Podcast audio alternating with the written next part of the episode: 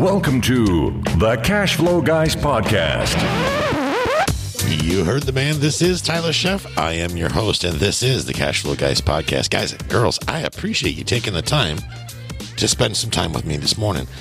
We are going to cover, or if you're listening in the evening, the afternoon, then great, but we're going to cover kind of a cool topic. I'm going to, I've been taking a lot of calls. Some of you have been taking action. You, you've gotten out from behind the computer screen or behind the cell phone, and you've actually picked up the phone. You went to cashflowguys.com forward slash ask Tyler. And you got an appointment on my calendar. And we've had some great conversations. And one of the common denominators I'm seeing is a lot of folks are having a hard time finding a deal. Or more importantly, they just think that everything's overpriced and we're going to wait things out and whatever. Now, I'm not saying that that's necessarily a bad logic. Okay. Full disclosure, I have not been killing myself to go out and find opportunity lately because frankly, there's too many people with not enough brains out chasing anything because they just feel they have to get a deal. Maybe because Grant Cardone told them to. Who knows? I love Grant. No disrespect to, to OG there. But um, my point is this. Here's what I need you to get behind and understand. First of all, welcome to the show. If this is your first time, my name's Tyler Sheff. I'm a multifamily real estate investor. I also dabble in flip land, do all kinds of creative things. But bottom line is, I'm a guy that invests for cash flow. Therefore, for me, nothing's really overpriced. Here's why. It does I don't really care what the asking price is. I don't care what somebody wants for something because the reality of that is they're never going to get what they want. And what I mean by that is if somebody's got an apartment building or a mobile home or whatever, let's let's just talk about a single family house, just to keep it simple, right? A single family sticks and bricks house, and they want to hunt. they advertise it on Zillow for hundred thousand dollars. They hire an agent, put it on the market for hundred thousand dollars how much they get for that property, boys and girls, completely depends on two things. One, what is the value that the buyer perceives that house to be? Okay, the buyer's going to look at that and go, you know, I don't think it's a hundred thousand dollar house. I think it's an eighty thousand dollar house, and they're going to make a, an offer accordingly. Now, in today's society, because everybody is terrified of missing out on a deal or being turned down, a lot of folks are just saying, well, it'll appreciate, so I'm just going to give them it $100,000 so they don't get mad at me. Well, here's the reality of what happens. Let's say you go get a loan or a mortgage for that property and you get an appraiser out there. And the appraiser, because they they have a brain, does their job and they pull comparable sales. They look at the income method, depending on type of property, and they find out that guess what? It's not worth $100,000. In fact, it's only worth about now maybe $70,000. And then the mortgage company is going to say, wah, wah, nothing for you sorry. So I've actually had people, I've not my agent, not my buyers, because I would have probably eh, given them some sort of a mental correction, but I know agents that have talked buyers into bringing the cash to closing. So intentionally overpaying for a property. It's like, wow, that's amazing. One, in fact, that was, it was happened to be a hundred thousand dollar property. These folks brought $30,000 cash to the closing table so they could close on a property. So they knowingly overpaid for the property. It's mind blowing why people would do that. But you know, who knows? I can't. Who who am I to judge? If you want to overpay, it's your business. By the way, if you want to overpay, I got a, an eightplex that was listed up until five minutes ago for six hundred ninety-seven thousand dollars. It's cash flowing like a banshee, and you can get it today for a low, low price of one million. Yes, I know that's a three hundred thousand dollar increase, but if you don't act now, you're going to miss out. Speaking of the eightplex, boys and girls, this is part in part why I'm doing this episode is because it blows my mind that people don't pick up the phone and call us or that more people rather because a lot of folks are but not enough right? Never enough. Why people are afraid to make offers. They're terrified of having a conversation or making an offer. It blows my mind. Now we've had some folks that have a brain and have a pair that have picked up the phone and had good solid conversations and we're working through several different creative opportunities, right? We've got some folks out looking to raise capital for this deal. Uh, we've got all kinds of irons in the fire to put this deal together, right? Commercial, larger properties take a little longer to get things done. That said, if you are in the market for a cash cow multifamily property in the Tampa Bay area, then you better get on the phone or get on, uh, go to cashflowguys.com forward slash ask Tyler, book a slot with me. Let's find out how we can help you. If it's not this deal, it could very easily be another one. The one thing I can tell you, boys and girls, that if you buy multifamily property or you buy property in the Tampa Bay area, you've got me on your side of the negotiating table. You have my team and I helping you get the deal done. We're not going to let you overpay for a property. And matter of fact, we're going to beat the living crap out of the deal until we get it so it's performing like crazy for you because that's what we do. We use the best title company, frankly, in my opinion, the country. The best title company in the country is Insured Title Agency. I've been using them for years and years and years. All 100% of our deals on our team go through Insured Title Agency, not because I get free t shirts and coffee mugs, which I don't, I'm just joking, but because they're the best in the business. Those of you in the Tampa Bay area probably even hear commercials on the podcast because they're one of our show sponsors. And that's not why I'm patting them on the back right now, because this particular episode is going out to the whole country. It's because when you have a great team member, support them and they support you. They take care of my clients. They help us through tricky deals. They help us solve problems that a lot of other companies cannot. And that's why I can't say enough good about how well they do uh, helping us get stuff done. So that said, I want you to get on board with a couple mindset issues here, uh, mindset thoughts rather, right? We're going to tweak things a little bit. First of all, there is no such thing as an advertised good deal. I'm going to say it again. There's no such thing as an advertised good deal. What does that mean? That means everything is overpriced and always will be. Okay. You're never going to have enough money to do every deal. Okay. Think about that. So let's recap. Let's go from, start from the top. Everything is overpriced and always will be. So that means stop saying it because we already know it. Who gives a hoot what the asking price is? It is the word asking is telling you everything. We're asking for this. Well, I'm asking for you all to each send me a million dollars. I'm asking for you to send me a million dollars. How many of you will step up to the plate and send Uncle Tyler a million dollars cash? No, I'm not going to give you an investment property in exchange. I just want the million dollars. I'm not going to pay you back. That would be silly. So I'm asking you for a million dollars. Does that mean I'm going to get it? No, that's an asking price. So let's stop getting all worked up about what somebody's asking for a property. Do you know people that ask less than what a property's worth? Would any logical, reasonable person with a brain go, hey, this house is worth a hundred thousand, but I'm going to ask eighty thousand because then it'll get sold quick and that'll be great. No, that's not how things work, boys and girls. That's just not how it goes. So let's not waste any time with the negative energy. Let's instead focus on why is this thing for sale, Mr. Seller Mr. Broker. I hate when you say Mr. Broker because then you're not really to the decision, direct to the decision maker. Got tongue tied there for a second, but why is this for sale? What about this makes sense. Why should I do this deal? Now, these are the things that are going through my head. Okay. So stop searching for what's for sale, first of all. Here's why you're searching for low, for what's for sale because it's low hanging fruit. Because as humans, we are naturally lazy. The 1800s is gone. We don't do things in Florida in August in wool suits like they used to back in the day. You want to talk about true hardcore humans? Man, open up a history book and look at them folks. They had it rough. We got it made these days. These days, we're so lazy that we won't actually leave our little cubicle and go somewhere knocking on doors or talking to folks or shaking hands or putting it out there to the universe of what we're looking for. Instead, we want the internet to serve it to us. We're sitting on Zillow, we're sitting in the MLS, and we're or LoopNet somewhere, and we're bitching because there's no deals. Well, people don't advertise deals. Again, there's no such thing as an advertised good deal. So stop looking for an advertised good deal. Instead, Look for problems. Look for something that is amiss, something awry, something that doesn't make sense. The other day, I was looking at some land opportunities. Where was I looking, boys and girls? I was looking in the MLS. Why am I looking in the MLS? Well, because I know that realtors are lazy and they do a terrible job in marketing. That's why most realtors are broke. I can say that because I am a realtor. Now, I'm a marketing machine, which is why my deals get sold for top dollar and my buyers and sellers get everything they got coming to them and they're happy as can be because we don't sit on our laurels and do absolutely nothing. Instead, we make sure that we take really good listing photographs and that we do proper marketing and that we spend lots of money marketing the property so the whole world can see them. But here's the reality. Most agents don't do that. Most agents take a listing, stick it on the MLS using the hope and pray method. Oh, the MLS syndicates to 700 websites. Well, you know, so does Craigslist when you think about it.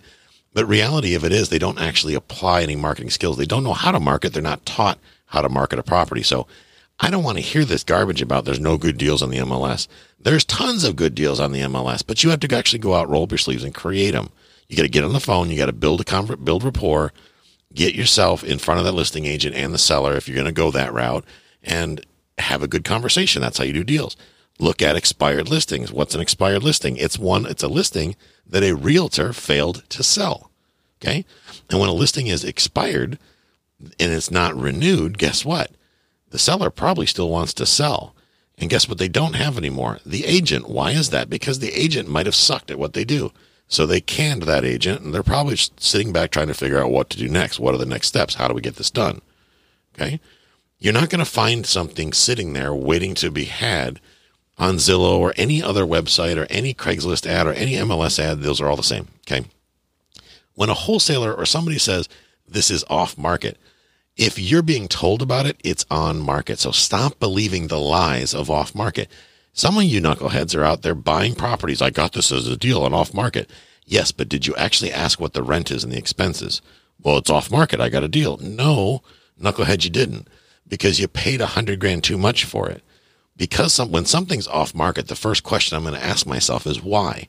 What's wrong with this deal that it's quote unquote off market? More importantly, what's wrong with the seller to outline why this property is off market. In half the case, half the time, it's a situation where somebody got in there, an investor got in there and talked the seller into selling it at a significant discount, right? And now they're offering it to you probably for retail because I'm here to tell you in my market, the Tampa Bay market, there's no such thing as a true wholesale deal. There is no discounted real estate. These guys are getting more than retail. Properties are selling off market, air quotes, off market by wholesalers. They're getting more money than realtors are getting on the MLS. So if you really want to deal in today's market, you can actually do better pay, buying a property off the MLS and paying asking price than you can buying it from a real estate meeting in the Tampa Bay market. That's a fact. Okay. Wholesalers making 30 grand on a hundred thousand dollar house. That's a 30% commission. Hey, I'm a greedy capitalist pig. More power to them. The same real estate agents making $6,000 if they sell it themselves. So you can tell the wholesalers are no longer leaving meat on the bone. Those days are long gone, folks. So how do we overcome that? Well, we get direct with the decision maker. We find problems. Okay. We got to get to know. The only way we're going to get to know is by having a conversation. Back in episode 125, it's called the pendulum theory. We discussed the power of the pendulum theory and how important getting that no out of the way is. Because once you swing that pendulum to the no, the only place it has to go is back towards the yes. If you got the, the no on one side and the yes on the other, and maybe is somewhere in the middle, you swing it to one side, it's got a gravity's going to take it to the other side. It's called momentum and gravity, all those other scientific and engineering things that I'm not smart enough to talk about. Bottom line is, you got to apply the power of the pendulum theory. You got to get that seller to know you can't get there unless you have a conversation with them, which brings me to determining seller motivation. Folks, stop making offers to unmotivated sellers. How do you find out if a seller's motivated? The answer is you talk to them, you have a conversation. If you're not talking to the decision maker, you are absolutely colossally wasting your time. So, when you waste your time, you get discouraged. I get it. Trust me, man, I have my head beat against the wall many times trying to get out there and make things happen, trying to create things from thin air. It's a beast. I get it. Direct mail is expensive. All these marketing methods, except for direct mail or direct um, digital marketing, are very expensive. One of the reasons I use digital marketing is because I get a massive bang for my buck. Okay, a massive bang. My average listing gets on the average of 50,000 views on it. 50,000 views. That's why when I sell a property in the Tampa Bay market, it gets top dollar. Okay. So think about this. People need to know what you're looking for. So you need to have a marketing program that helps educate the masses, the sellers that are motivated on what exactly you're looking for. If people don't know what you're looking for, you'll never find it, right? They'll never bring it to you because they don't know you're looking. You ever wonder why nobody talks to people that are in a cemetery? Well, because there's six foot of dirt between them. Nobody knows what's going on, except for there's a bunch of people planted in the ground, right? They're dead. You can't have a conversation with them. If you can't have a conversation with them, why even going to try? Same thing here in the real world. When you don't let people know what you're doing, then you just get nothing's going to change for you. You got to think of outside the box. You got to put a message out there that's consistent, that makes sense. Hi, my name is Jimmy, and I, I buy mobile homes on land in New Port Richey, Florida. You know, if you're consistent in that, eventually people start hearing about it. And they go, my Aunt Susie's Uncle Mike's cat's dog therapist has a mobile home in New Port Richey that happens to be on its own land and they're in trouble. So I'm going to call Jimmy. And next thing you know, Jimmy gets a lead and everybody's happy. Instead of poor Jimmy spending tens of thousands of dollars on direct mail to get five phone calls, four of which don't answer, you know, don't return calls anyway, or they have properties that, that they're not motivated or whatever the reason may be, or it may be one of those, how did you get my information calls that, that, that come in off of bandit signs and direct mail and all that right? I can't believe people still ask that, by the way. It blows my mind. How did you get your information? It's called the internet, folks. It's been around for a spell now. Goodness gracious. All right.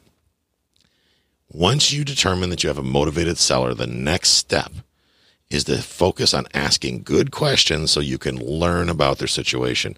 How do you learn to do this? Well, find a spouse, find a coworker. Maybe, heaven forbid, you have a friend and you talk to that friend like, you know, face to face in person with real words and voices and facial expressions and all that good stuff. And you practice, right? Get your best friend and go buy them a couple beers and promise that, make them promise they won't laugh at you while you practice this. Those that are my inner circle group, they spend a lot of time practicing. That's what makes them good. That's what makes them better. That's what makes them experts. Why are my students raising money, more money than they know what to do with? Because they're out there practicing and they're failing forward and they're failing fast. That's how they're crushing it. Now, you got one of the questions you need to ask is why are they selling? Okay. Why are they selling? Now, you ask this question to a realtor, chances are they're going to give you some generic answer because either number one, they don't know the answer at all. They have no idea why the seller's selling, or they just accepted whatever BS the seller gave them about why they're selling as fact. The reality is there's usually a deeper re- reason of why someone's selling. You know, you see somebody's house that's all nasty, smells like dirty butt, and and just ugh, you know crime scene tape around the place.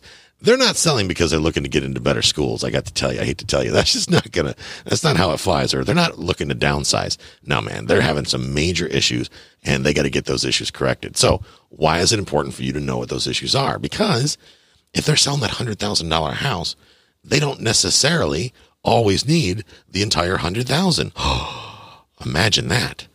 Maybe they only need $3,500 to solve their problem. Maybe they don't even need that. And maybe if you were the person that could inject that medicine into their problem to solve it, you could put that deed in your name instead. Let's talk about the seller that needs 3500 bucks. Give them 3500 bucks. You don't have 3500 bucks, find somebody. There's all kinds of people who got 3500 bucks if you don't have 3500 bucks. But I'll say this if you don't have $3,500, you should be asking yourself why you don't have $3,500 and get your shit together. Because most Americans, sadly enough, most Americans cannot handle a $3,500 emergency. If that is you, then maybe we need to get on the phone and figure that mess out. Maybe you need to go invest a hundred bucks with Dave Dave Ramsey and take his uh, what is it, Financial Peace University or whatever.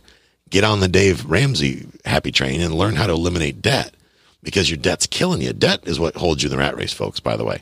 Bad debt is what keeps you in the rat race. Good debt will get you out of the rat race, but bad debt will 100% put you into the rat race and keep you there forever. Okay? Forever. Thank goodness gracious, both of my girls were smarter than their mom and I and have, for the most part, avoided debt, bad debt in their, for their lives. They're still young. They're in their 20s, both my daughters.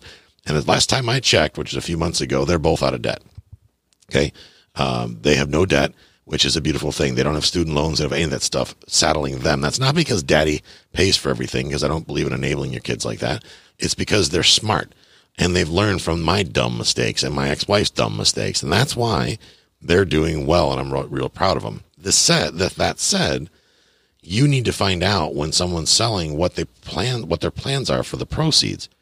I know that's a challenging situation, but talking about good debt and bad debt, Maybe it's as simple as the credit card companies are putting the screws to them. Maybe they, they got a car payment they can't handle. And they got a they can't get rid of it without a I don't know what's the word you're looking for without a repossession. So they want to make up the difference. So they can just make the car go away to make their life better. And Maybe that needs ten grand. So maybe they need the ten grand. Well, what if you can get them the ten grand? Or what if you can pick up that car payment that they overpaid for that they're sick and tired of dealing with? What if, what if, what if? We're never going to know the answers to these questions, boys and girls, until we ask them. So you got to ask the questions, folks. You got to ask those questions. Okay. why is the advertised price important to them? And I know you're thinking, dude, you're got to be, you are smoking crack. This. Why would I ask them that? Well, because it's a question you need the answer to. Why is it $100,000 and not 105 or 95? There's a reason why we came up to $100,000. And as, talking about the price, a, a seller talking about the price is just as uncomfortable as a buyer talking about the price. I hate to tell you, that's uncomfortable for them. So what you're doing basically is kind of uh, shifting the mind a little bit. You're bringing them into that place where they now have to justify their position. Now, when you have that said, don't go into it like you're scrutinizing them or telling them they're wrong. That's absolutely the wrong way to do it. If you're a dickhead, you're not going to do well in negotiating, right? I know a lot of folks I see on Facebook where they're just a dickhead. You know, they're they're nasty to people, and these people usually don't do very well in life they're they're not they're never going to see financial freedom. They're never going to work well in a team because, well, dude, you're a dick, and nobody likes working with a dick. So there you go. So instead of being a dick, have a good solid conversation with them, build value, explain that your job is to solve problems. You are there. I am here, Mister Mister Seller, to solve problems. That's what I do. I don't buy properties where I can't solve a problem because properties that or sellers that don't have any problems to solve really should hire a realtor so they can get top dollar for their like new, brand new house with no issues. That's good, solid advice to a seller. Now, the seller that doesn't have that house obviously knows you might be might be talking about something like what they're talking about, and get on board the the train that you're talking about, right? Why is this advertised price important to them? Some I've had sellers say, "Because I totally pulled that price straight out of my ass." Like that's interesting. Okay, so you just made it up. Yeah. Okay. Cool.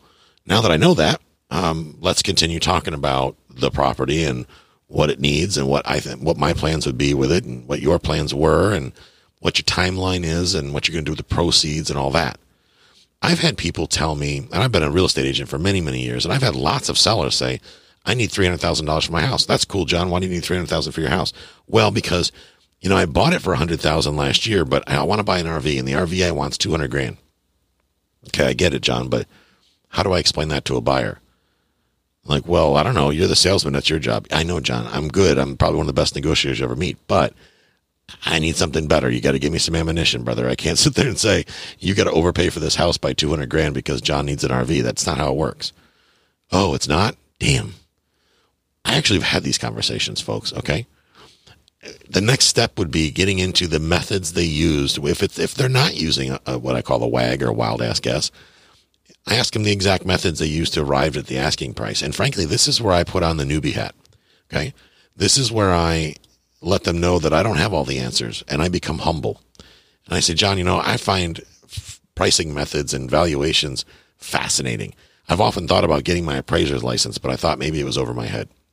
John, I'm asking, I'm wondering, could you help me understand like what methods you use to determine the value? Because I'm not, that's not something I'm the best at. I buy rental property. And with rental property, it's pretty easy to determine the value. It really ties to how much income does this property generate. That's the only metric I would use as a buy and hold real estate investor. But you being the homeowner, I'm really intrigued on what method you use because I find that I've learned something every day. And the day, if a day goes by that I haven't learned something new, then I'm, I obviously didn't try hard enough. And that's a great way to segue into them explaining their price, how they got to their price. And if they can't explain it, guess what? We're back to the old WAG situation, wild ass guess. They can't tell you because they don't know themselves. They're guessing. Now, most folks are going to say, well, I looked at Aunt Susie's house down the street and John and Timmy over there and four blocks down. And, you know, I know that's a three story house, but I figure if you knock that off by a third and add 50 grand, everything will work out. Oh, that's interesting. You never tell them that you're wrong, that they're wrong. Never. I don't care what they come up with. I talked to my cat, and my cat told me how much the house is worth. Great, outstanding. That's awesome. Now that I understand, that's awesome. Change the subject, move on to something else. But you need to understand their logic, because understanding the logic of a seller is going to help you get to where you need to get in negotiations. If you're assuming what their logic is, I guarantee you you'll be wrong. Trust me when I tell you, when you're dealing with a wackadoodle, it's a good idea to know for sure that you're dealing with a wackadoodle versus dealing with a normal person. So I ask questions to see what type of answers I get. And I can tell in a five seconds flat if I'm dealing with a nut job or not. My my favorite is when I'm dealing with the quote unquote retired realtor that, by the way, is in Social Security and doesn't have any rental property. I'm thinking to myself, okay, you're not smart. You know, I can't believe that there's such a thing as a realtor that uh, doesn't own rental property. That if you've been a realtor for more than five years and you don't own rental property yet, shame on you. What's wrong with you? How can you sell a product that you yourself won't buy and hold? That doesn't make sense to me. So and they probably say, because I don't have the money because I don't sell enough real estate. Well, that's because you don't have enough leads. And the more leads you get, the easier it is to sell real estate. It's not rocket science to sell real estate. Any realtor could make a hundred grand a year easily if they simply focus on lead generation. You could suck at every other part of being a realtor and just focus on lead generation, and you could trip over a hundred grand in commissions. It ain't rocket science, guys. Okay, it's not rocket science. So the next question I'm going to have for them is what happens if they don't get the asking price, right? What if they don't get their asking price? How many people have come in looking at this property so far? Is another good question. When you're going back to the what happens if you don't get this asking price, well, they'll, you'd be surprised how people will just roll over and give you the, the whole keys to the castle. What if they don't get the price? Well, I guess I'll be, I might lose it to foreclosure. Oh, I'm sorry to hear that. What happened that caused you to be in foreclosure? well, you know, I, my wife had surgery and whatever the story is.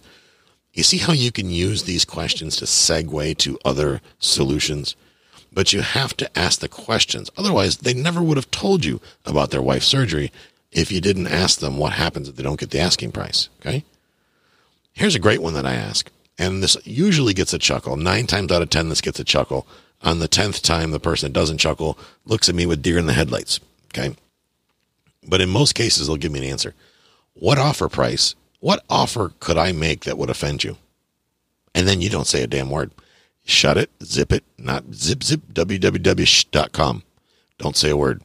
What offer price would offend you? Most people don't know how to answer that at all. They have no clue. They're like, what is that? dude is definitely smoking crack. but when they give you a number Oh, baby, talk about showing your cards. I love it when they give me a number. It excites me when they give, give me a number. Okay, what offer price would offend you? What kind of question is that? It's a serious question. The last thing I'd ever want to do, Mr. Jones, is offend you or Mrs. Jones. So, what offer price would offend you? Well, I'm asking $100,000. I won't take one penny less than $100,000. If you offer me $99,000, I'm going to be pissed and I'm going to punch you in the face and I'm going to call you a racist on Facebook. It's like, okay, so, not a motivated seller. Moving on to the next guy.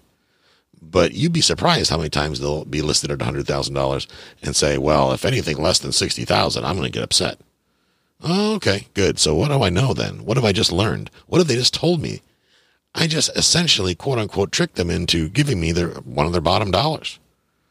And when they give me a number, $60,000, well, Mr. Jones, why would $60,000 offend you?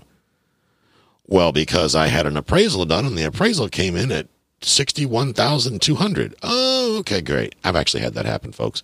Yes, it happens. Understand this. People are really, as humans, we're not all that brilliant sometimes. Sometimes our mouth gets ahead of our brain. Okay. Sometimes our fingers get ahead of our brain. You ever been on Facebook? Go look at a Facebook wall and see people bantering and fighting and killing each other and calling each other racist and scumbags and all this other stuff on Facebook. That's a great example of people's mouth getting ahead or fingers rather in this case, getting ahead of their brain. Okay. That's just how things go.